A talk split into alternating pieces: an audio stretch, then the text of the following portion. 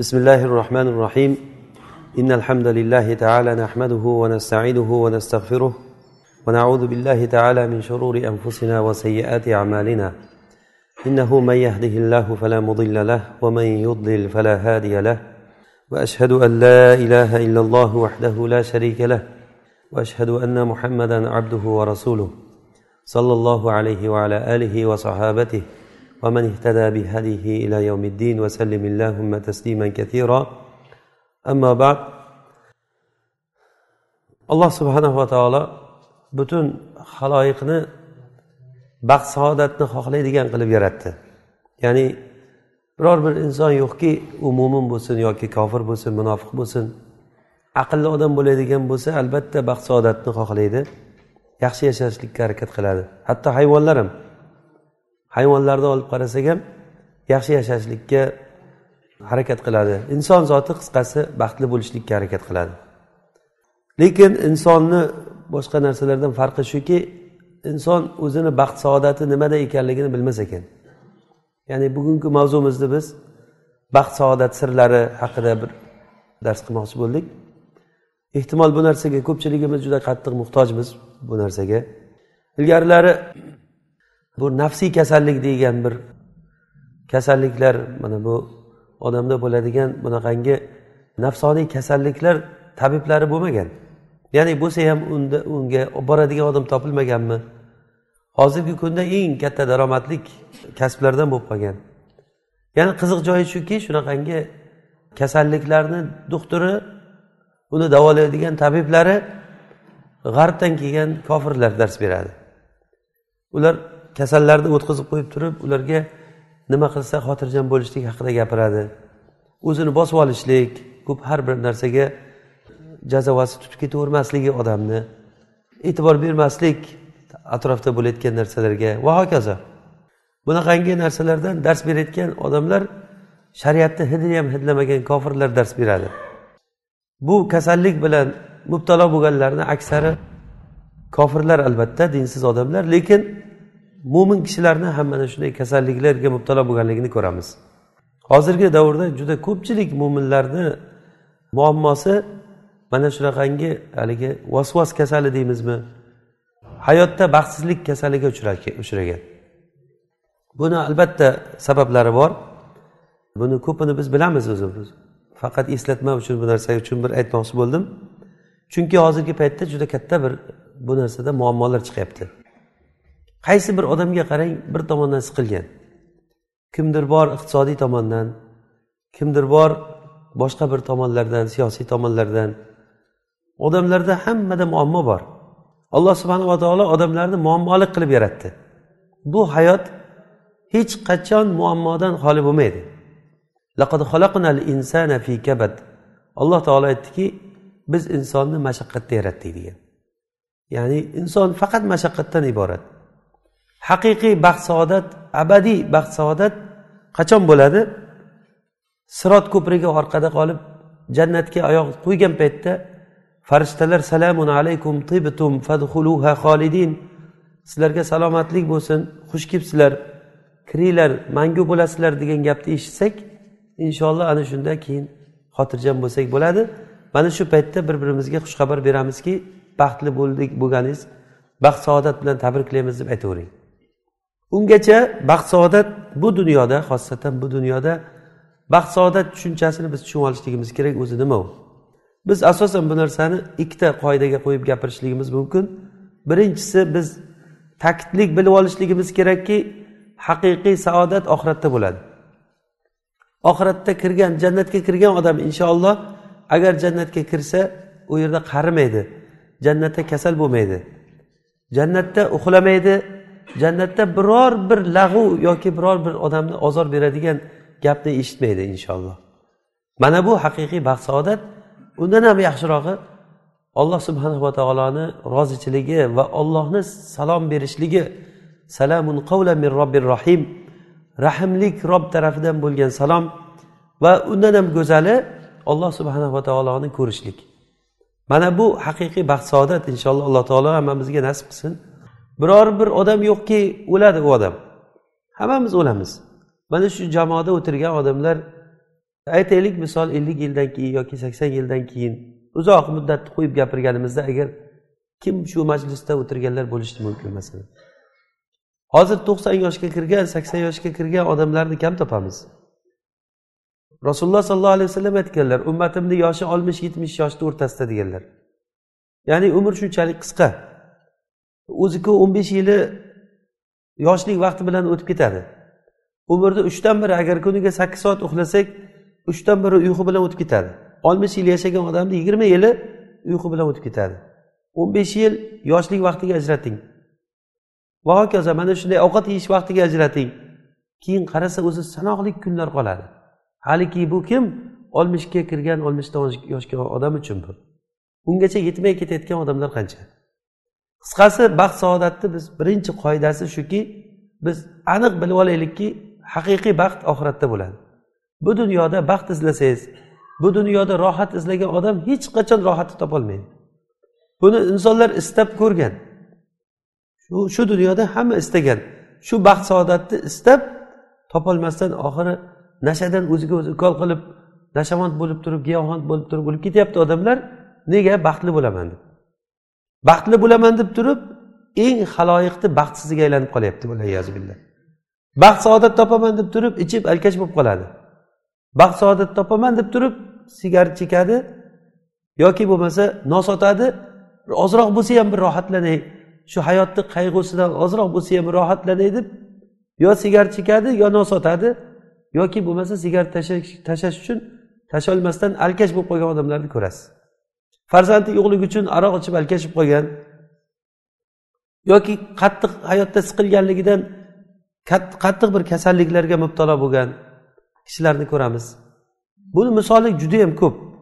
Hammamizni boshimizdan o'tkazayotgan narsa muammo shu. Mana shu kasalliklar mana shu muammolar. Rasululloh sollallohu alayhi vasallam biz uchun mana shu narsada juda katta bir namuna bo'ldilar. Sizlar uchun rasulullohda go'zal bir namuna bor. Rasulullohda deganligi rasulullohni hamma ishida.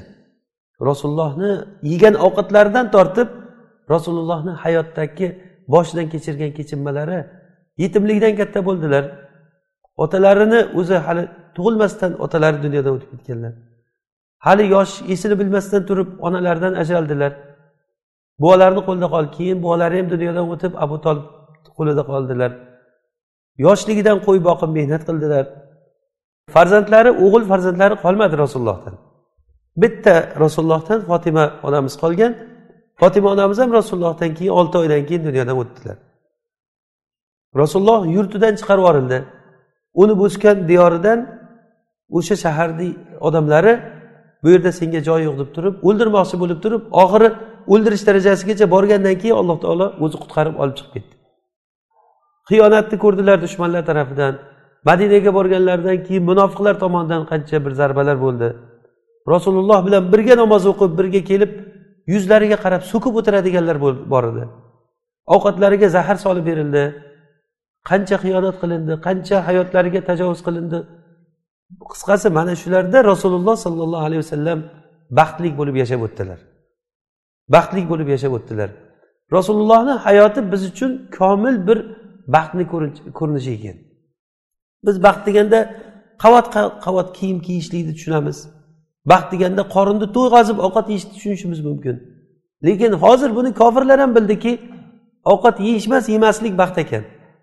Ovqatni yeyish emas ovqatni tark qilishlik baxt ekan. Kuniga nechtadir sanoqli xurma yeb suv ichib qo'ysa eng yaxshi narsa shu ekan deb qimmat doktorlarga borib turib mustashfolarda yotib pul to'lab mana shu narsaga odamlar davolanyapti hozir. Qiladigan narsasi nima desangiz bizda bir xastaxona ochilgan edi. O'sha xastaxonani nimasi ochgan kishi boyib ketdi. Nihoyat darajada boyib ketdi. Nima bilan davolaydi desangiz ochlik bilan davolaydi. Borgan odamga qirq kun ishlab yedirmaydi bo'ldi tamom. Katta pul to'lab kiradi eshigidan hech narsa yemaydi chiqib ketadi qirq kundan keyin. Doktorni maqtab chiqib ketyapti. Hamma judayam yaxshi doktor ekan. Yaxshi sog'lom bo'lding. Bu doktor nima qilyapti nima davolayapti odamlarni ovqat yemaslikka o'rgatib qo'yyapti odamlarni demak bu haqiqiy baxt saodat rasulullohni holatlarida eng muboh bo'lgan narsa o'zi ovqat yeyishlik muboh narsa. Mana shu muboh narsada rasulullohga xilof qiling uni ta'sirini ko'rasiz. Haliku makruh hali harom bo'lgan narsani qo'yavering. Demak bu birinchi qoida bizga nima? Baxtli bo'laman degan kishi aniq bilib olsinki baxt saodat oxiratda. Va ikkinchi qoida shuki baxt saodat bu olloh taologa ma'siyat qilishlik bilan hech qachon yetib bo'linadigan narsa emas. Qasam ichib aytishimiz mumkinki ollohga oziy bo'lib baxt saodatga uchrayman deb hech qachon odam aytib o'tirmasin ehrom kiygan odam makka bu yoqda qolib turib boshqa yoqqa qarab labbayk allohimma labbayk deb amerikaga qarab uchib ketaversa odamlar qayerga ketyapsan desa haj qilib kelgani ketyapman. Aqling bormi seni deydimi ko'rgan odam? Boshqa joyga qarab labbayk allohimma labbayk deb ketaversa yoki bo'lmasa cho'lga borib turib qalmoq tashlab baliq ovlayman deb o'tirgan odam buni ko'rgan odam aqlingni yig'ishtirib ol sen deydi. Xuddi shunday baxt saodatni ollohga osiy bo'lib istagan odam bundan ham battar holatda o'zi aslida. Endi mana shu taroziga hozirgi odamlarni solib ko'raylik. O'zimizni solib ko'raylik shunga. Biz baxt saodatli bo'lishni hammamiz xohlaymiz. Lekin nima bilan xohlaymiz? Albatta allohga osiy bo'lishlik bilan baxtni izlab yurganligimizni ko'ramiz.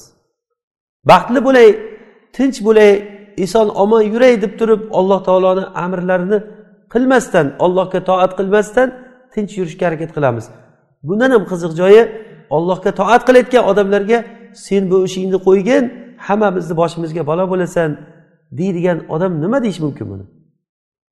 ollohga toat qilayotgan odamni toatdan qaytarib turib sen shu ishingda davom etayotgan bo'lsang senga kelgan balo hammamizga kelib qoladi o'zi balo ollohga toat qilgan kishiga keladimi yo allohga osiy bo'lgan odamga keladimi alloh subhanava taolo qur'onda bir qancha joylarda mana shu ma'noni bizga uqtirgan من عمل صالحا من ذكر أو أنثى وهو مؤمن فلنحيينه حياة طيبة kimki agar solih amal qilsa mo'min bo'lgan holatida solih amal qilsa biz uni albatta toyib hayotda yashatamiz deyapti alloh taolo.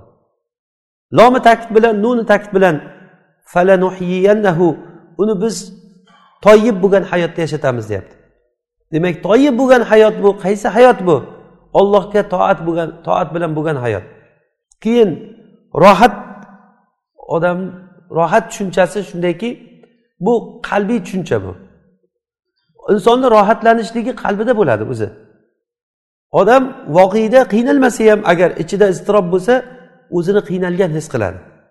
Hozir bizni yashayotgan holatimizni ko'rsangiz ilgarigi podshohlardan ko'ra yaxshiroq yashayapmiz. Podshoh bo'lmasak ham ilgari podshohlar arvalarda yurgan. Hozir biz avtobus yo mashinalarda yuribmiz. Arvadan bir qancha barobar faxrlik va yaxshi. Ilgarigi podshohlar bunday chiroqlarda yoriqlarda o'tirmagan. Qish bo'lganda uylari bunchalik isimagan. Hech qaysi podshoh borgan paytda uyiga hech bo'lmasa o'zi yurib kirgan bunday ko'tarib olib chiqib qo'ymagan. Hozir mana bu liftlarga shunday minib bosasiz g'irr deb eshigingizni oldiga olib chiqib qo'yyapti. O'shanda ham norozi bo'lib uyga kirib ketyapti odam. Nimadandir norozi. Uyini tagigacha moshinada borgan buyog'iga lift ko'tarib olib chiqib qo'yyapti.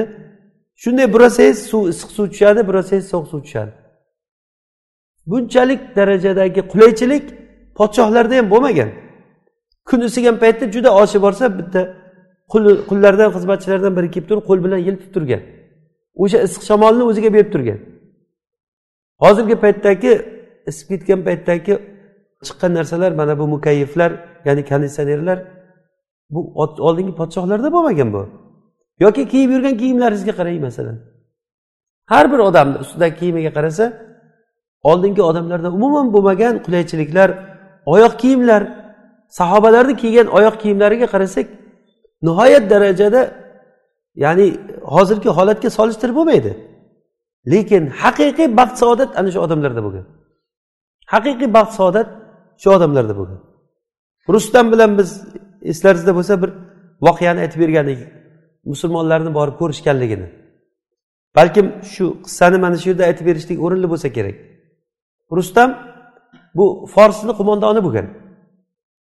Forsni qo'mondoni bo'lgan yazdajir tarafidan qo'yilingan qo'mondon bo'lgan. Musulmonlar bilan urushmoqchi bo'lib sad ibn abi vaqqos amirligida e, boshchiligida musulmonlar mujohidlar borib borib borib fors yerlariga hozirgi iroq yerlariga borib qolgan paytlarida musulmonlar soni o'ttiz ikki ming o'ttiz besh ming orasida bo'lgan. Fors o'shanda ikki yuz qirq ming bo'lgan. Ba'zi rivoyatlarda ikki yuz sakson ming bo'lgan ekan. Ikki yuz sakson ming. Shunda rustam musulmonlarni holatini ko'raman deb turib daryoni narigi tarafiga o'zi kelib bo'lgan ular dijla daryosini. Shunda rustam ot bilan yurib turib musulmonlarni holatini ko'zdan kechirgan. Ular bilan gaplashgisi kelgan musulmonlar qanday odamlar o'zi ular? Ularni dunyoqarashi qanaqa ularni? Juda ham mag'rur hech bo'yin egmaydigan odamlar ular. Musulmonlar haqida ko'p gaplar eshitgan judayam. Rustam o'zi mushrik bo'lgani bilan quyoshga ibodat qilayotgan olovga ibodat qilayotgan odam bo'lgani bilan lekin ilmi bo'lgan. Va buni ustiga u bir kuni tush ko'rgan tushida bir farishta tushib askarlarini hammasini qurolini yig'ib ustiga bitta muhr bosganda bir kishini qo'liga bergan. Rustam aytganki bu kim bu odam? deganda bu muhammad degan. Keyin u kishi boshqa bir odamga bergan unisi kim? deganda u umar deyilgan ekan.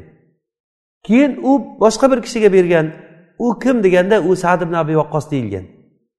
Musulmonlar kelibdi deb eshitgandan keyin rustam ismlarini so'ragan ularni kattasi muhammad sallallohu alayhi vasallam hozirgi xalifa umar umar tarafidan sad ibn abi vaqqos kelgan. Rustam aniq ishonganki bo'ldi biz mag'lub bo'lamiz deb. Askar nimalarni katta qo'mondonlarni yig'ib turib aytib bergan men bir tush ko'rdim. Tushimda mana shunaqa mana shunaqa bo'libdi. U tushga ishonadigan munajjim odam bo'lgan. Bundan shumlangan yomon tush ko'ribman deganda keyin atrofidagilar ham qo'rqib ketgan. Aytganki bu tushingni boshqaga aytmagin degan. Tushingni boshqaga aytma odamlar zaiflashib qoladi biz urushamiz g'olib bo'lamiz degan. Urushmaylik men sizlarni ogohlantiraman urushmasligimiz kerak ular bilan urushib bo'lmaydi degan. Yo'q urushamiz degan bo'lmasa bir gaplashaylik ular bilan. Balkim sulh tuzarmiz. Lekin sulh tuzishlikka sulh tuzaylik deyishlikka ularni kibri yo'l qo'ymagan. Chunki ular butun dunyoni titratib turgan imperiya bo'lgan. Fors butun dunyoni titratib turgan imperiya bo'lgan. Musulmonlarni borib turib o'sha ko'prikda musulmonlarni nimalariga e, ko'prikni qo'riqlab turgan kishilarga aytganki men sizlar bilan gaplashmoqchiman. Menga odamlaringni jo'natinglar deganda keyin zuhrad ibn hayya degan kishi bo'lgan u kishi sad ibn abu vaqqosga odam jo'natgan rustam gaplashmoqchi. Sad ibn abi vaqqos aytgan bo'ldi eng zo'r chavandoz kishilardan bir jamoat qilib turib yig'ib hammasini jo'natinglar borib gaplashsin bizni quvvatimizni ko'rib qo'ysin. deganda o'shanda rabiy ibn omir degan sahobiy o'rnidan turib aytar ekanki shuni men boshqacharoq fikrlayman. Ular judayam dabdabaga berilgan dunyoga berilgan xalq. Biz ularni hurmatlab turib ko'p odamni jo'natishligimizga ehtiyoj yo'q. Bir kishini yuborish kerak degan. Ular bilib qo'ysinki ularni bizda hech qadri yo'qligini. Bir odam borsin biz tarafdan. Hamma norozi bo'lgan sad ibn abi vaqqos rozi bo'lgan. Bo'pti bora bitta yubora lekin kim boradi deganda xohlasanglar men boraman degan. Rabiy ibn omir o'zini qabilasida said kishi bo'lgan. Lekin musulmonlarni askarini ichida qo'mondonlardan bo'lmagan. Oddiy bir askar bo'lgan. Oddiy askar. Agar xohlasanglar men boray degan bo'pti rozimiz senga degan o'zi ketgan. O'sha jihodga borgan paytdagi kiyib borgan kiyimini kiygan u kiyim nihoyatda eskirib ketgan kiyim lekin toza kiyim bo'lgan. Shu kiyimlarni kiyib sochlarini to'rtta o'ram qilib turib nihoyatda sochi qalin kishi bo'lgan ekan sochlarini o'rib olgan qilichini osib turib haligi qilichini osadigan ipiga forslardan g'animatga olgan ipni olib turib taqib olgan. Toki forslar ko'rsin chunki ular o'zini matosini o'zi taniydi. Ularni qo'lidagi narsa ertaga bizni qo'limizga tushishligini bilib qo'ysin degan ma'noda. Qalqoni bo'lgan xurmoni po'stlog'idan qilingan qalqoni bo'lgan. O'sha qalqonini olgan va qilichini haligi lattaga o'ralgan qilichini ipi forslardan g'animatga olingan nima bilan kamonni o'qlarini hammasini bitta eskirib ketgan bir o'q soladigan o'qdonga solib turib bo'yi kaltagina bo'lgan dumi qisqa bo'lgan otga mingan. Mana shu holatda to'g'ri kirib borgan ular haqiqatdan dabdabaga berilgan odamlar bo'lgan. Musulmonlarni odamlari kelyapti ekan gaplashishga biz o'zimizni ko'rsatib qo'yaylik deb bir yuz ellik besh metr bir yuz oltmish ba'zi rivoyatlarda bir yuz sakson metrcha keladigan gilam yozib gilamni atrofiga tillodan to'qilgan yastiqlarni tashlab qo'ygan ekan. Bir yuz sakson metr naryoqda katta tillodan bo'lgan qasrni nima arshni ustida taxtni ustida rustam o'shani ustiga o'tirib olgan.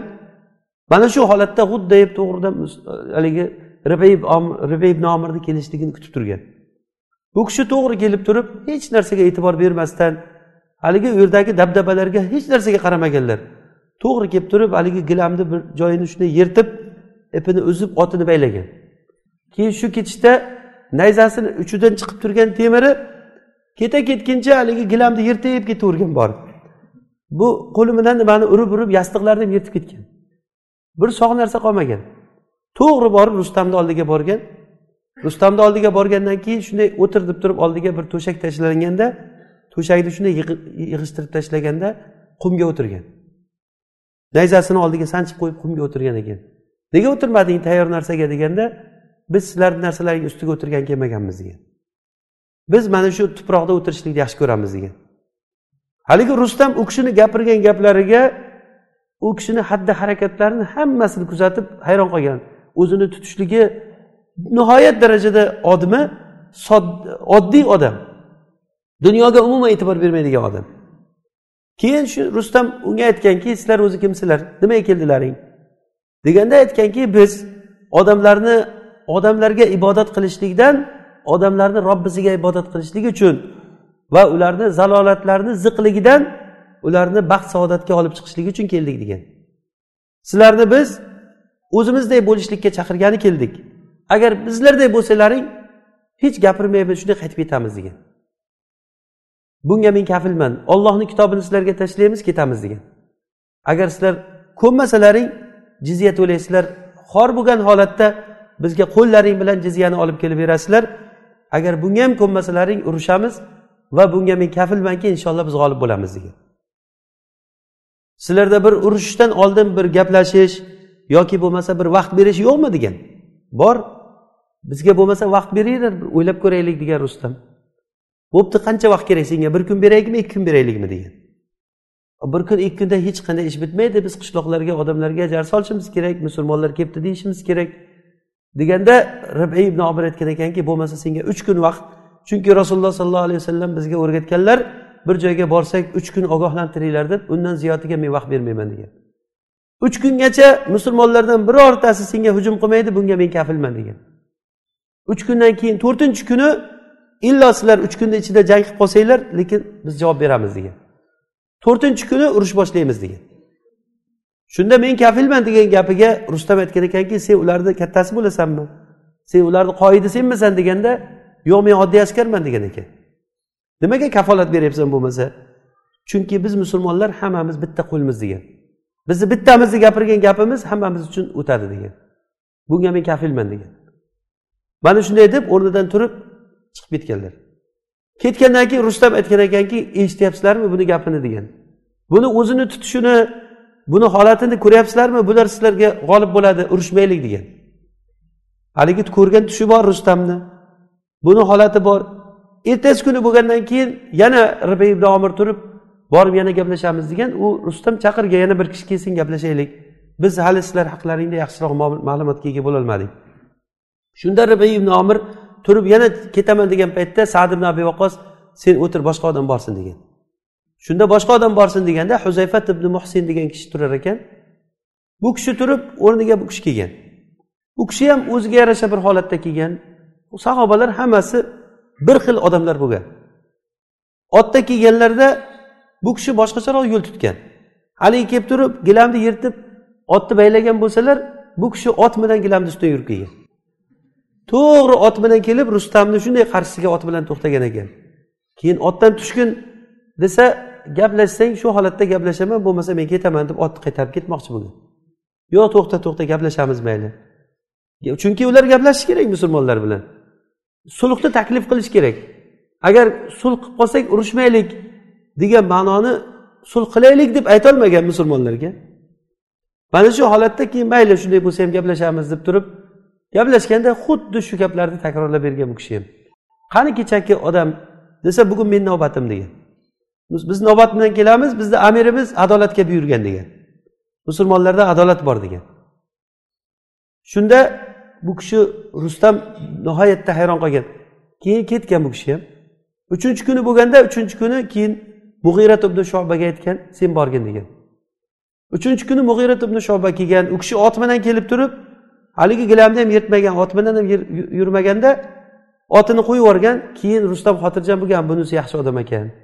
Kelishsak bo'ladi bu bilan halim odamga o'xshaydi bunisi deganda to'g'ri yurib kelib rustamni yoniga o'tirgan kelib. Bu odamlar o devorgan buyoqdagilar sen nima qilyapsan u rustamni oldiga ham yaqinlashib bo'lmaydigan odam bo'lgan. U kishi kelib yoniga o'tirib olgan. Tur oldidan deganda nimaga tur ekanman? degan. Men buni yonida o'tirgan bilan bu amirni hech joyi kamayib qolmaydi. Men hech qanday ziyoda topmayman bundan degan. Menga faxr emas bu odamni yonida o'tirish degan. Xohlasanglar yonma yon o'tirib gaplashaman degan. Bo'lmasa ketaman men degan. Rustam aytgan qo'y gaplashaveraylik degan bular tushunmaydigan odamlar bular o'zlaricha gapiryapti degan. Mug'ira ibn shoba forschani biladigan odam bo'lgan. Lekin forschani bilishligini ularga bildirmagan. Tarjimoniga aytgan ekanki sen odamlarni ichiga yaqinroq joyda turgin ular nima deganligini men eshitayin. Keyin musulmonlarga nima bo'lganligini aytib berishlik uchun. Shunda aytgan ekanki men sizlardan ko'ra forslardan ko'ra ahmoq odamni ko'rmadim. Ilgarilari biz ota bobolarimizdan sizlar haqida juda ko'p gaplar eshitardik. Forslar unaqa forslar bunaqa nihoyatda rivojlangan xalq ular deb hozir biz g'arbni shunaqa deb o'ylaymizku. Ular unday ular bunday deb. Endi bilsak hamma narsadan tamom qurtlab bitgan xalqligi hammamizga ma'lum bo'lyapti. O'shanday biz ham forslarni yaxshi deb o'ylar edik keyin qarasak sizlar bir birlaringga ibodat qilar ekansizlar hammalaring o'zlaringni boshliqlaringga ibodat qilar ekansizlar. Bizda unaqa emas bizda hamma teng degan. Bizda ichimizda adolat bor hamma bir xil odam bizda. Shundan keyin gaplashishni boshlagandan keyin rustam aytar ekanki sizlar o'zi kimsizlar o'zi? Sizlar o'zi kimsizlar deganda bu kishi tushuntirib berar ekan biz shunaqa arablardan bo'lgan bir qavm edik adashgan edik. Alloh taolo bizga payg'ambar yubordi da'vat qilgani keldik sizlarni va hokazo. Aytib bergandan keyin keyin rustam aytar ekanki endi uchinchi kun bu hozir uchinchi kuni shu kuni agar kelishmasa tamom bo'ldi. Urush bo'lishi kerak. Keyin aytar ekanki sizlarni bu joyga chiqarib kelgan narsa qorinni ochligi bo'lsa kerak deb o'ylayman degan. Sizlar qornilaring och qolgandan kelgansizlar va sizlar agarda sizlarga narsa kerak bo'layotgan bo'lsa har bitta askarlaringni oti va tuyasini ustini bug'doyga to'ldirib beraman. Va hammasiga kiyim qilib beraman. Seni o'zingga amirlaringga boshliqlaringga ming dirham pul beraman va ikkita kiyim beraman. Mana shuni oylardan keyin tinchgina ketinglar. Sizlarni ota bobolaring o'zi shunday edi. Qorni och qolib kelsa ammasi shu yoqqa kelaydi. Bizdan tirikchilikni qilaydidan keyin keyin qaytib ketaydi. Men bilib o'tiribman sizlar ochlik uchun kelgansizlar. Bo'ladi ochlik ham odam boshiga tushgan narsa bo'ladi. Bu uchun urushishimiz kerak emas. Shu bitta non uchun bir birimiz bilan urushib yotmaylik. Narsani oylardan keyin ketinglar deb o'zicha o'zini yana baland qilib turib tushuntirmoqchi bo'lgan. Biz bilan sizlarni misollaring xuddi bir narsaga o'xshaydi degan rustam. Bir kishini bog'i bor u bog'iga bir tulki kelib turib kirib olgan. Keyin kirib mevalarni uni buni yeb fasod qilishni boshlagandan keyin haligi bog'ni egasi ko'rib turib ha bitta tulki ekan nima ham qilaydi deb qo'yib qo'ygan. U tulki yoqda bu yoqda hamma joyda fasod qilib qilib keyin qarasa hech kim indamayapti borib sheriklarini ham aytib kelgan. Sheriklarni ham aytib kelgan o'zi boqqa kirishlik uchun bitta teshik bor ekan o'sha teshikdan kirib kelgan. Hammasi yayrab bog'ni nima qilishni boshlagandan keyin keyin bog'ni egasi yigitlarini chaqirganda o'ldiringlar degan haligi tulki qochaman degan paytda semirib ketgan bo'lgan teshikka sig'may qolgan kirgan teshigiga keyin uni urib urib o'ldirib tashlagan hammasi. Sizlar mana shu tulkiga o'xshaysizlar. Qornilaring och paytda kirdilaring u yoqda bu yoqda urush qildilaring hech kim indamadi. Ertaga u qildilaring mana bu yerda hozir bizni oldimizga kelib o'tiribsizlar. Endi ortga qaytishlikka yo'l yo'q sizlarga. Sizlar qornilaring tirikchiliklaring uchun kelgansizlar deb aytgan. Mug'irat ibn shoba aytgan ekanki seni bizni ochligimizni aytgan gaplaring nihoyatda to'g'ri gaplar balki sen aytgandan ham ko'ra ko'proq ochdik biz degan. Haqiqatdan biz o'limtiklarni yeydigan yegani nonimiz yo'q bo'lgan odamlar edik degan. Zalolatdagi odam edik bizdan quvvatli bo'lgan odamlar zaiflarni yer edi. Hattoki amaki o'zini jiyanini o'ldirib turib molini olaverar edi. Mana shu darajada bo'lib turgan paytimizda alloh taolo bizni ichimizdan nasl nasabini biz taniydigan pokligini biz uni iffatini biladigan bir kishini payg'ambar qilib jo'natdi. U bizni zulmatdan nurga olib chiqdi. Bizga din olib keldi. Mana shu narsaga chaqirgani keldik sizlarni bizga hech narsa kerak emas degan. Shunga chaqirgani mana shu dinga kirib turib biz kabi musulmon bo'lasizlar bu bitta yo'l sizlarga. Yoki bo'lmasa musulmon bo'lishni xohlamasalaring jizya to'lab turib sog'ir bo'lib ya'ni arab tilida tadfaul jizyata va anta sog'ir sen sog'ir bo'lgan holatingda jizya to'laysan degan. Mug'ira nima rustam so'ragan ekanki bu sog'ir deganing nima edi deganda jizyani olib borasan bizni amirimizdan iltimos qilasan buni oling deb agar olsa hamd aytasan degan. O'shani sendan qabul qilsa shukur qilasan degan. Va agar buni xohlama buni ko'nmasalaring o'rtamizda urush bo'ladi va bu urushda bizni payg'ambarimiz bizga va'da bergan. Yo biz g'olib bo'lib sizlarni ustlaringdan yo bizni o'ldirsalaring bizdan o'lganlar misli ko'rilmagan jannatga kiradi. Agar bizdan kim tirik qolsa sizlarni boshlaringga ega bo'ladi degan. Ya'ni bizdan o'lganlar misli ko'rilinmagan jannatga kiradi. Agar bizdan tirik qolganlar sizlarga albatta g'olib bo'ladi. Meni nasihatim ey rustam hozirdan bizga qul bo'laver degan. Hozirdan qul bo'laver deganda rustam o'shanda sakrab o'rnidan turib ketar ekan men bu gaplarni eshitishgacha bugungi kungacha yashayman deb o'ylamagandim. Bor yo'qol ket degan. Ertaga qodisiyada hammalaringni ko'maman degan. Shunda mug'ira indamasdan o'rnidan turib chiqib ketgan ekan. Shunda ketishda orqasidan bir fitnachini yuborgan ko'prikni ustidan o'tib ketishda orqasidan borib hoy gapni eshitib qo'y degan ekan. Mug'ira orqasiga qaraganda bizni kohinimiz xabar berdiki ertaga qodisiyada seni bitta ko'zing o'yilar ekan degan. Qo'rqitish uchun aytgan. Bitta ko'zing o'yilar ekan seni desa kulib senga o'xshaganlarni o'ldirish uchun kelganman men. Agar olloh yo'lida jihod qilishlik bo'lmaganda edi ikkita ko'zimdan ham ajralsam rozi edim deb kulib ketgan ekan. Keyin qaytib kelganda haligi odam rustam kuyib pishib odamlarga urushmaylik bularni ahvolini ko'ringlar deb turganda haligi odami kelib turib men unga shunday desam u menga mana bunaqa javob berdi deb yana ularni nima kayfiyatini tushirgan. O'sha kechasi rustam yana o'sha tushni qaytadan ko'rar ekan. Haligi farishta tushib qurollarni hammasini yig'ib ustiga muhr bosib turib bir kishiga bergan keyin so'raganda muhammad sallallohu alayhi vasallam keyin umar keyin sad ibn abi vaqqos xuddi o'sha aytganlari bo'lgan. Ertasi kunida urush boshlangan rustamni o'zi o'lgan va forsni kattasi kisro yazajirt u bo'lsa qochib chiqqan. Qochib chiqib o'zini ustidagi toji bilan boshidagi toji bilan ustidagi choponlari bilan qochib chiqib o'sha qishloqlar tomoniga qarab turib ketganda bir tegirmonga yashiringanda tegirmonchi uni tanimasdan ham boshidagi narsasini olaman deb o'ldirib kiyimlarini olgan ekan.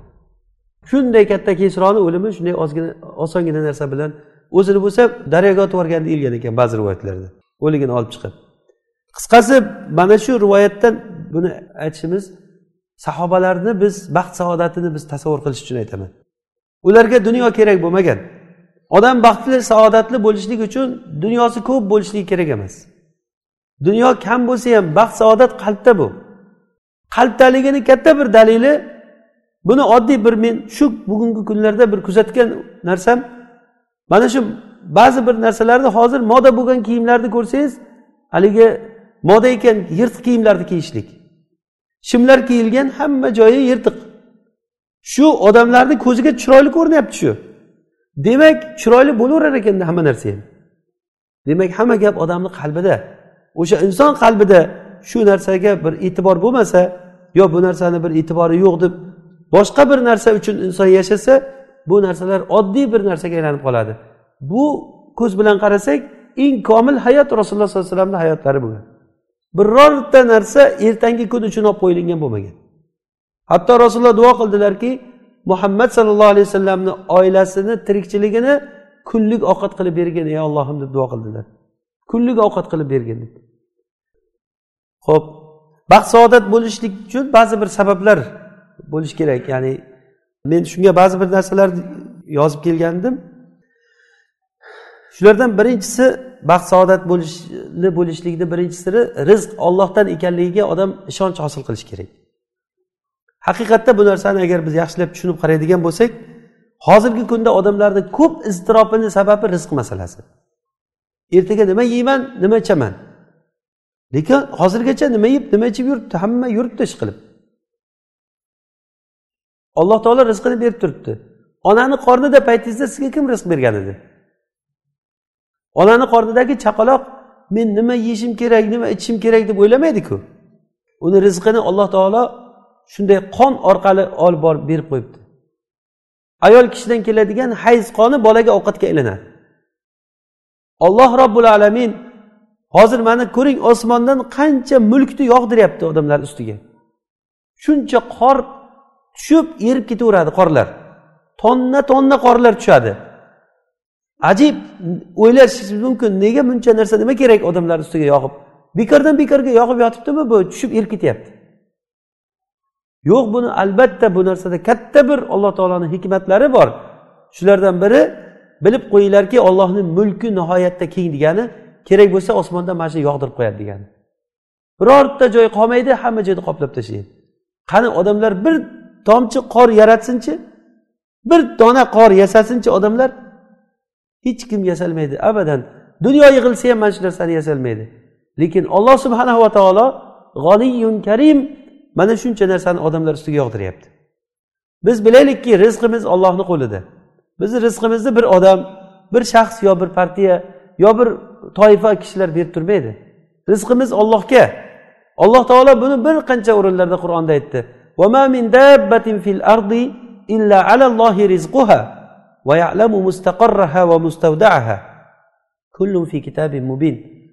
Biror bir hayvon jonivor yo'qki ollohga uni rizqi ollohni zimmasida. Olloh uni zimmasini o'zini olloh uni rizqini o'zini zimmasiga oldi. Sen rizqingni koyima dedi. La nasaluka rizqo nahnu narzuquk. Sendan rizq so'ramaymiz biz seni rizqlantiramiz. Taqvo oqibat taqvodorlarniki dedi. Demak bizdan talab qilingan narsa rizq emas. Bizdan talab qilingan narsa taqvo. Albatta rizq uchun harakat qilamiz lekin qalbimiz bilish kerakki rizqimiz ollohni qo'lida. Olloh taolo beraman desa beraveradi. Ba'zi bir boy bo'lib ketgan odamlarni ko'rasiz na gapini tuturug'i borda qilig'ini tuturug'i bor. Na bir ma'lumotli odam. Hozirgi kundagi masalan boyib ketgan odamlarni ko'ring. Oddiy bir tup tepadigan futbolchi odamni ko'rsangiz millioner. Uni yulduz deb turib televizorga olib chiqib gapirtirib yotibdi. Nimani gapiradi u?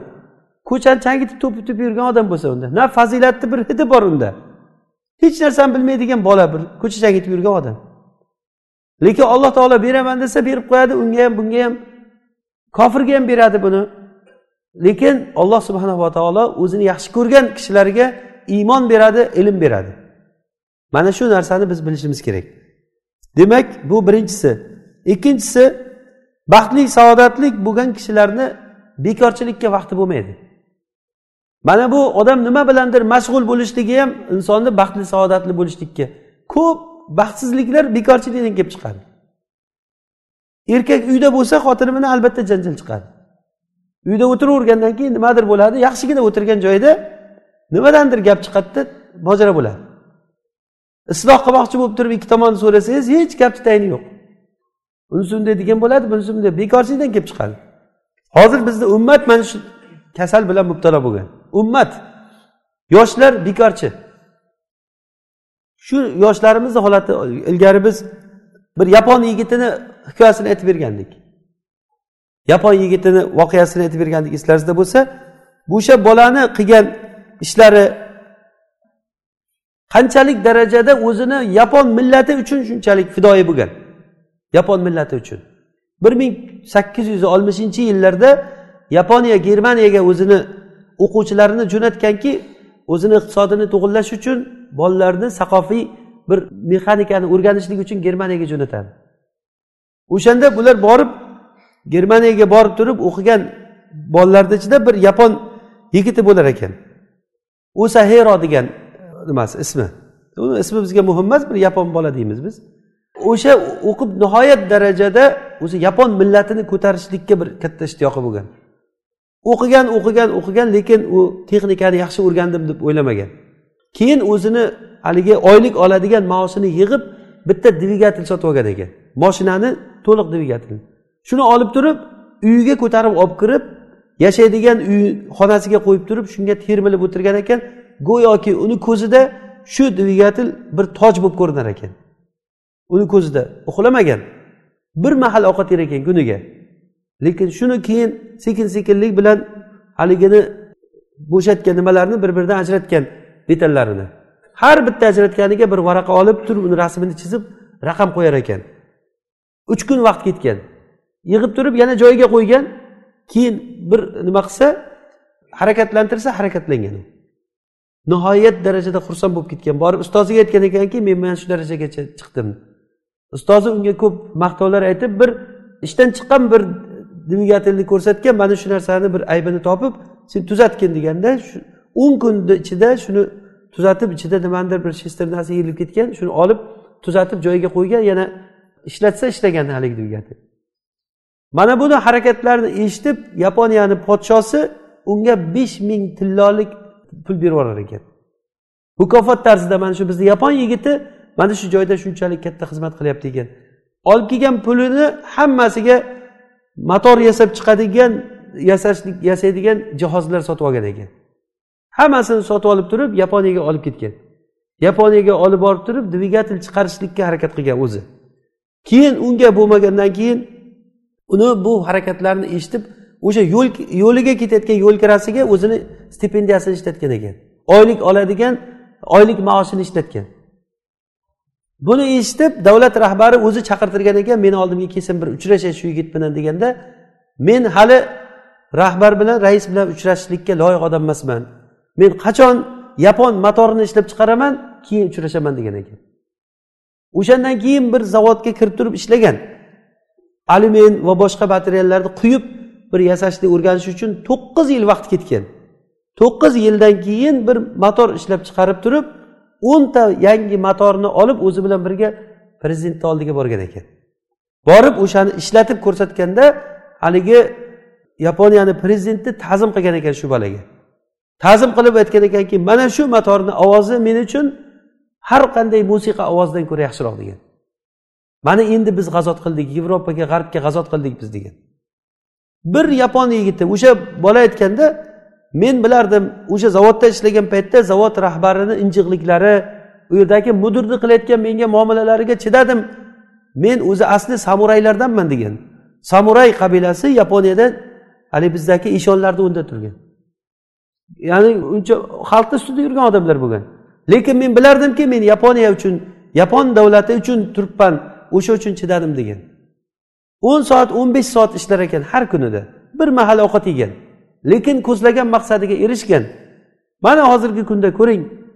Hozir o'shalarni qilgan sa'y harakatlari bilan shu millat ba'zi bir ko'p millatlardan ko'ra ustun bo'lib yuribdi. Lekin bizni musulmon millatimizga nima bo'ldiki? Faqat va faqat biz iste'molchiga aylanib qolganmiz. O'zimizdan olib ketgan bir kilo masalan alyuminni borib turib arzimagan bir narsa qilib turib necha mingga olib kelib o'zimizga qaytarib kelib sotadi? Mana bu narsalar nimadan kelib chiqadi? Biz bekorchilikka o'rganib qolganmiz.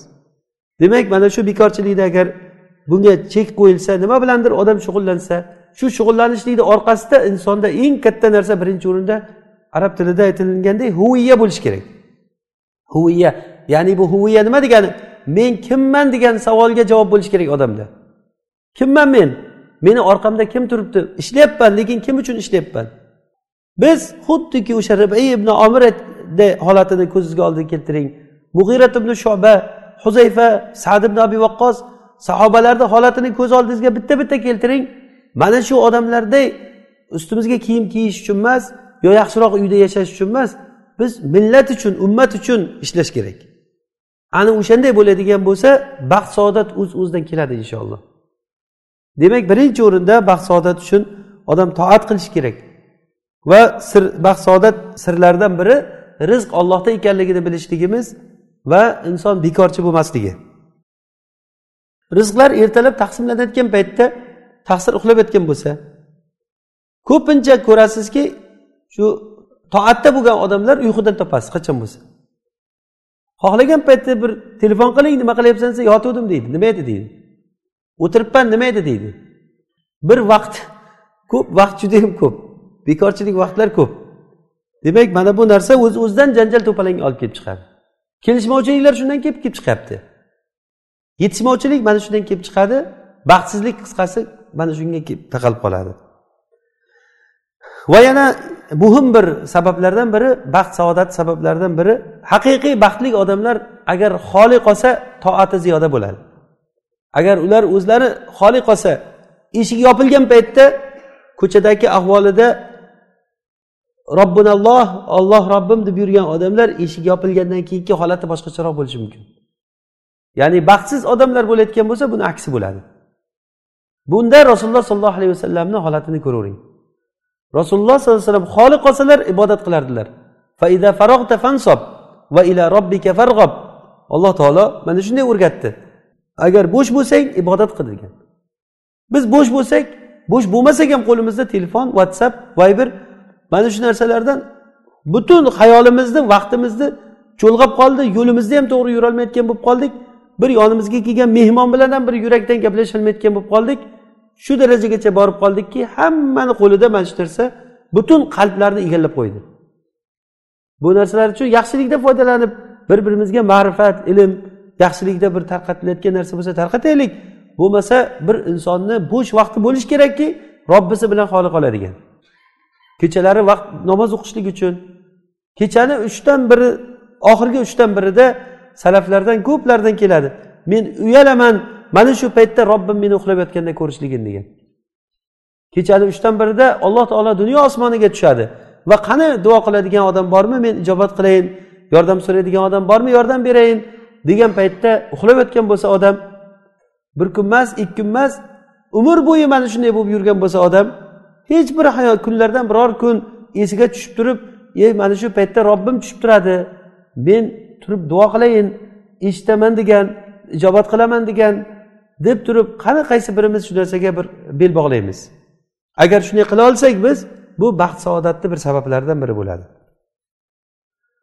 Yana baxt saodat sabablaridan biri doimo odam zikrda bo'lishligi. Ya'ni zikr deganda biz alloh subhanava taoloni zikr qilishlik. Ala bi zikrillahi tatmainnul qulub. Zikr deganda tilda olloh olloh olloh olloh deb qalbi boshqa yerda bo'lishligi bu zikr emas bu. Zikr deganda birinchi o'rinda qalb zikr qiladi. Alloh taoloni eslash. U hozir boshidagi birinchi sabablardan biri rizq alloh taolo beradi dedik. Xuddi mana shu ham o'zi shunga bog'liq narsa o'zi aslida. Ibn qayyim rahimaulloh shu masalada ibn taymiya rahimaullohdan bir ajib bir gapni naql qilgan ekanlar. Aytadilarki odamlar menga azob beraman meni qiynayman deb o'ylaydi. Meni jannatim meni ko'ksimda degan ekan. Meni jannatim meni ko'ksimda ya'ni qalbimda degan. Agarda meni qamab qo'ysalar meni. Agar qamab qo'yayotgan bo'lsalar shunday istirohat joyiga olib kirib qo'ygan bo'ladi agar yurtimdan haydab yuboradigan bo'lsa men sayohat qilgan ketaman degan. Ya'ni hech qanday holatda ibn qayim aytadilarki men shayxni ko'rganman doim xursand holatda ko'rganman. Bo'lmasa hayotda qancha qiyinchilik hatto qamoqda o'ldilar. Dimashqda qal'ada qamoqda o'tirgan paytda dunyodan o'tganlar.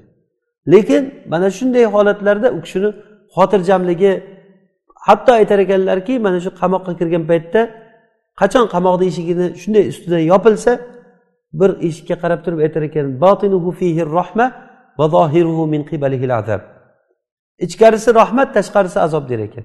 Ya'ni tashqarisidan ko'rgan odam bu bechora qamoqda yotibdi deb o'ylaydi. Lekin u kishini o'zi rohatda o'tiribdilar degan. Hattoki ba'zi gaplarda aytardilar agar men shu to'la uy to'lanchalik tilloni sarflab yuborsam ham mana shu o'tirishligimga almashmayman degan ekan.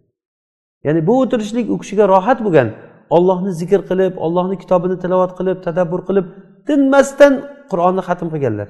Tinmasdan qur'onni xatm qilgan. Mana shu joydan masalan bir savol berishimiz mumkinki ko'p tolib ilmlar masalan qur'ondan uzilmaydigan ilmda yurgan tolib ilmlar necha kunda bir qur'onni xatm qilamiz? Qur'onni oxirgi marta qo'limizga olganmiz qachon edi ba'zilarimizga? Mana buni yana baxt saodatni biz izlaymiz. O'zi baxt saodat mana shu qur'onda o'zi. Bu qur'onni biz fahmlashligimiz o'qishligimiz vallohi bu narsadan biz kundan kunga uzoqlashib ketyapmiz. Ollohni kitobidan uzoqlashib ketyapmiz. Ollohni kitobini o'zi asli hukm qilishimiz kerak bu kitob bilan. Bu kitobga amal qilishimiz kerak. Amal qilishlik uchun uni tadabbur qilib tafakkur qilish kerak. Tafakkur tadabbur uchun uni fahmlash kerak. Fahmlash uchun o'qish kerak. Qo'limizga olmasak uni bir marta o'qimasak har zamonda bir ichimiz qizigan paytda bir o'qib qo'ymasak hozir ichimiz ham qizimay qo'ydida. Qo'limizda telefon bor. O'shani bir agar ichida bir batareyasi o'chib qolmasa ichimiz qizimaydi. Bir ozroq qur'on o'qiydigan paytda qo'liga olib turib u yoq bu yoqdan bir xabar kelib qoladi u bo'ladi bu bo'ladi shu bilan vaqt o'tib ketadi. Butun dunyo qo'lingizda jamlangan. Hali uni ko'rasiz hali buni ko'rasiz vaqtlar o'tib ketyapti. Bu hammamiz uchun avvalambor o'zimga va hammamiz uchun bir eslatma bu. Bu kunlar bu vaqtlar sanoqli vaqtlar. Mana shu narsalar bizni ko'p jar yoqasiga olib borib turib tashlayapti. Bizdan oldingi odamlar nima bilan baxt saodatli bo'ldi? Ular mana shu jiddiyligi bilan baxt saodatli bo'ldi. Bizda jiddiylik yo'qolib qoldi. Mana shu narsani bir birimizga eslatib shunga harakat qilishligimiz kerak. Va yana baxt saodat sirlaridan biri ehson qilishlik. Ehson xalqqa ehson qilishlik. Ya'ni ehson deganda bu ham so'z bilan ham ish bilan ham ilm bilan. Nima qo'lingizdan kelsa ehson qilishlik. Inson mana shu ehson qilishligi bilan baxt saodatga erishadi o'zi ham. Bunda eslaringizda bo'lsa bir voqea esimga tushib ketdi. Shayx muhammad hasson aytib bergandilar. Mansurada bir boy kishini bir ayolga ehson qilib turib qanday yaxshi bo'lib ketganligi. Haligi odam boy odam yuragi xasta bo'lib qolgan.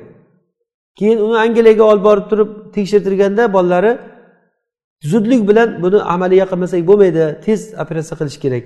Yuragida bir tomiri to'silib qolgan o'sha yurakni harakatiga qattiq xalal beryapti kamchilik bo'lyapti. Deganda yo'q men uydagilar bilan men xayrlashib kelishim kerak deb qo'ymasdan uyga kelgan. Uyga kelib turib asrdan keyin uyni oldida bir qassobxona bor ekan.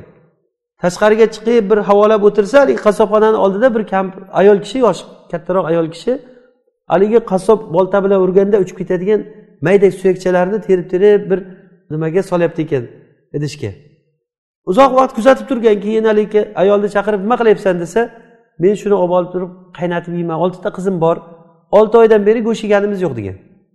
Shuni olib borib bir qaynatib yeymiz ozroq kuch bo'ladi degan. Keyin haligi odam bunga rahmi kelib ketib olti oydan beri go'sht yemadilaringmi yo'q deganda qassobga aytibdiki meni hisobimdan ikki kilo go'sht kesib ber shunga degan. Ikki kilo go'sht kesib bergandan keyin aytibdiki ikki yil har hafta shu yerdan qassobxonadan kelib go'sht olasan qancha pul bo'ladi degan qassob pulini hisoblab aytganda o'sha payti pulini sanab beribdi. Ikki yil mana shu yerdan go'sht olib turasan degan. Shu paytda haligi ayol xursand bo'lib ketganligidan duo qilgan bunga. Haligi ayolni xursand bo'lganligiga yuragi shunchalik yumshab ketganki haligi odamni o'zida shunday bir katta bir yengillik his qilgan. Uyga kirsa ham yengil hech bir kasallikni asorati ham yo'q emish. Keyin bolalariga aytgan bo'ldi men doktorga bormayman men tuzaldim o'zi degan. Bolalar aytibdi yo'q bormasangiz bo'lmaydi. Biz doktor katta vahima qilgan edi deb olib borgan yana qaytarib angliyaga olib boribdi. Borib turib tekshirtirsa hech gap yo'q doktor aytyapmish bu mumkin emas nima bo'ldi? degan oldingi bir tahlillarni oldingi natijalarni ko'rsa boshqacha endi tamoman boshqacha. Senga nima hodisa bo'ldi? der ekan. Mana bu ehsonni yaxshilik qilishlikni oqibatidan kelib chiqayotgan narsa. Odam birovga ehson qilib turib yaxshilik qilsa o'sha siz yaxshilik qilgan odamlar balkim o'shanga eng hayoti uchun hayot mamot narsani berib qo'ygan bo'lishingiz mumkin. Sizni birodarlaringiz oyog'iga ham oyoq kiyim kiyishga holati yo'q bo'lgan paytda mana yoqda siz uchun kerak emas bo'lib turgan qancha narsa yotgan bo'lishi mumkin. O'sha narsa aynan bir kimgadir asqotib qolishligi mumkin. O'shani bitta duosi bilan siz qiyomat kunida o'shani shafoati bilan qutulib ketishingiz ham mumkin. Bir mushukka suv berib jannati bo'lgan ayolni voqeasini hammamiz eshitganmiz. Bo'lmasa bir mushuk ekan u. Bir kuchukka suv berib kuchukka deb kelgan rivoyatida. Bir mushukni qamab qo'ygan ayol ayolni o'shani do'zaxga kirganligini hadislarda kelgan. Ya'ni uni qo'yib yubormagan o'zini ovqatini yeyish uchun va suv bermagan sug'ormagan o'sha mushuk ochida o'lgan. Mana shu bilan do'zaxga kirgan. Demak bu narsa ehsonni judayam katta bir xislatlari bor. Birinchidan o'zimizda. Mana shundan odam o'ziga bir baxt sezadi. Sizni qo'lingizdan qilgan yaxshiligingizni orqasidan ollohni xalqi foydalayotganligini ko'rib oddiy bir qafasda yotgan qushni agar uchirib yuborsangiz o'sha qush sizga rahmat aytganday bo'lib turib bir atrofingizda aylanib uchib ketsa shunaqangi bir yuragingiz yumshaydiki men shunga bir yaxshilik qildim degan narsada. Endi bir atrofingizdagi mo'min birodarlarga yordam qilishlik qiynalib turgan davolanishlikka puli yo'q bo'lgan judayam nochor bo'lib turgan. Ey robbim meni mana shu zolim qishloqdan chiqargin bu ahli zolim bo'lgan qishloqdan meni qutqargin deb o'tirgan mustadaf bo'lgan ayollar yosh bolalar erkaklar mana bularga agar qo'lingizdan kelsa yordam qilolsangiz siz ehson qilolsangiz o'shalarga bundan ko'ra katta yaxshilik bo'lmaydi inshaalloh. Ho'p yana baxt saodatli bo'lishlik sabablaridan biri bugungi kunda g'amini yeyishlik. Bugungi kunda asosiy ko'proq odamlarni ko'proq vasvasaga tushirib qo'ygan narsa kelajak va o'tgan narsalar. O'tmishda nimadir bo'lgan bo'ladi. Ana shu narsa hozirgacha ta'sir qilib o'tadi ba'zi odamlarga. Bir payt kelganda kimdir bir meni nervimga o'ynagan edi deydi shu eslasam bo'lmaydida hozir ham deydi. Bir necha yil oldin nimadir bo'lgan. Mana bu narsa uni hayotidagi baxtga xalal beraveradi. Yoki kelajakda ba'zi odamlarga shunday bir kelajakdan bir vasvas bo'lib qolganki ertaga nima qilaman nima qo'yaman? Xuddi bir buni o'xshatish mumkin bo'lgan narsa bizni voqeligimizda haligi bir rivoyatlarda keladi. Bir qush baland bir xurmoni ustiga tuxum qo'yib bola ochib chiqar ekan. Endi bolasi jo'jadan haligi tuxumdan chiqqan paytda bir tulki kelar ekandan keyin daraxtni tagiga kelib turib hozir bolangni tashlamasang chiqib bolangni ham yeyman o'zingni ham yeyman deb oldin arqa oldin arqa bo'laversa haligi qush qo'rqqanidan yig'lab yig'lab bolasini tashlar ekan. U tulki o'rgangan ekan buni soddaligiga. Har yili mana shu voqea bo'lar ekan. Bizni holatimiz mana shunga o'xshab ketadi. Hali bo'lmagan narsalarga o'zimizni o'zimiz qo'rqitamiz. Agar o'zimiz qo'rqmayotgan bo'lsak bir birimizni qo'rqitishga o'tamiz. Yig'ilib jamoat bo'lib turib vohimalar zikr qilinadi.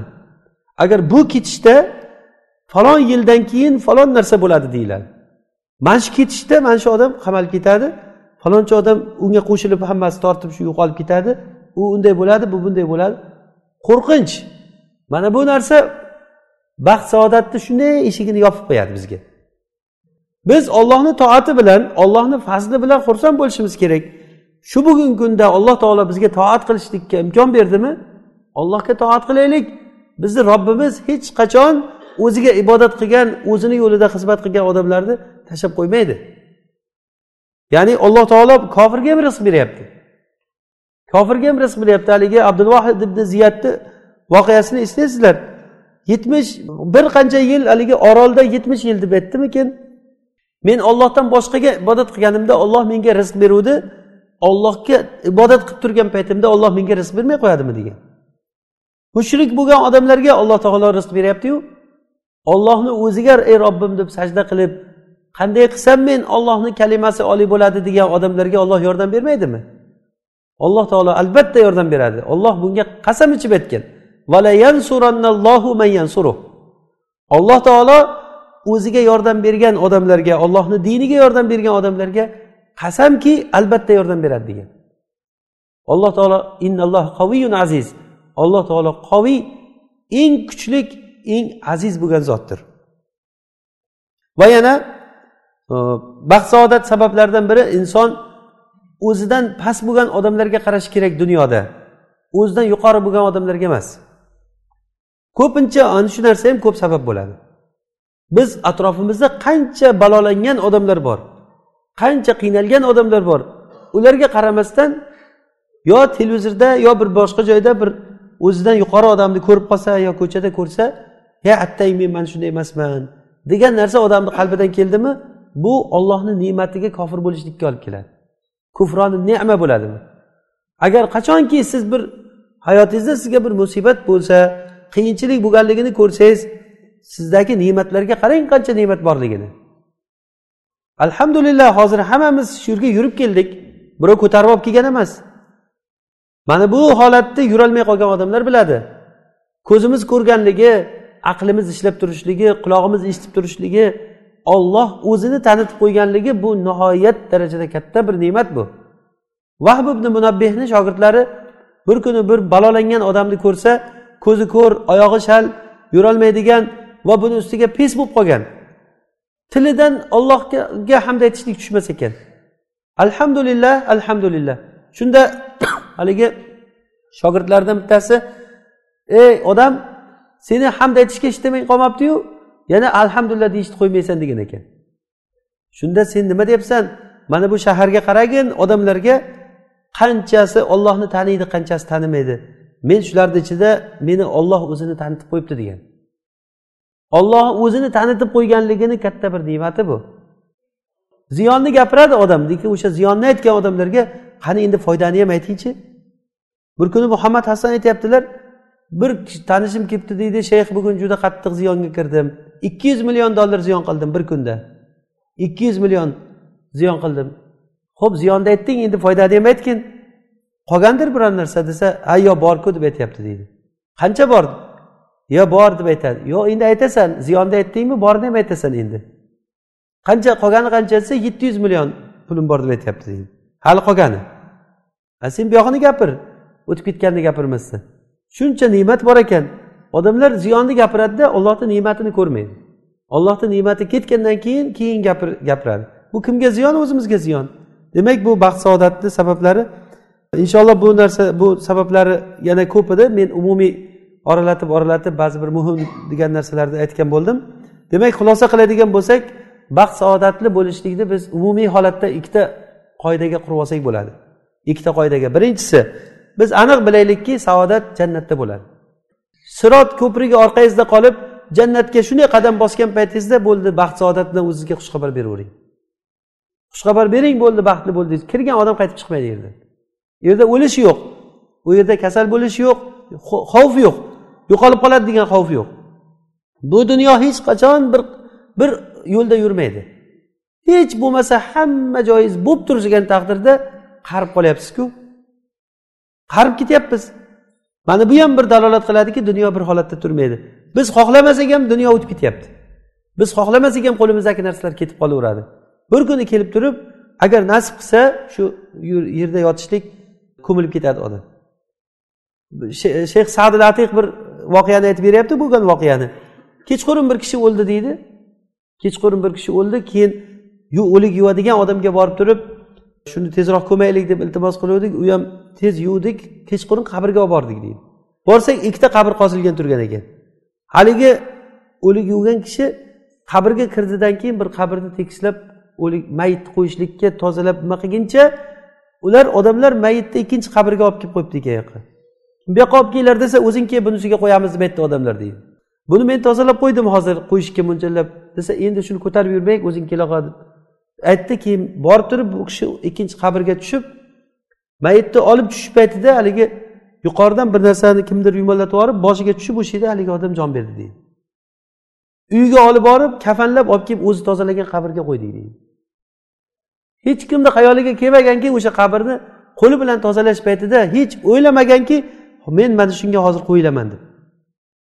Bu hammamiz uchun bo'lishi mumkin bo'lgan narsalar bular. Bu boshimizda bor bo'lgan narsa. Bu dunyodan ketamiz baribir.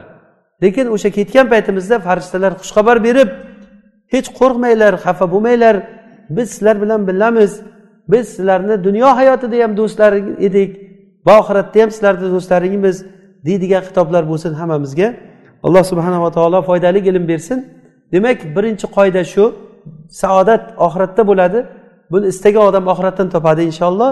Va ikkinchi qoidamiz shuki biz qasam ichib aytishimiz mumkinki baxt saodatga ma'siyat bilan erishib bo'lmaydi. Saodatni hammasi boshidan oxirigacha toatda bo'ladi. Alloh taolo hammamizni o'zini toatida sobit qilsin. Subhanakallohumma bihamdik. Nashhadu an la ilaha illa ant. Nastag'firuka va natubu ilayk.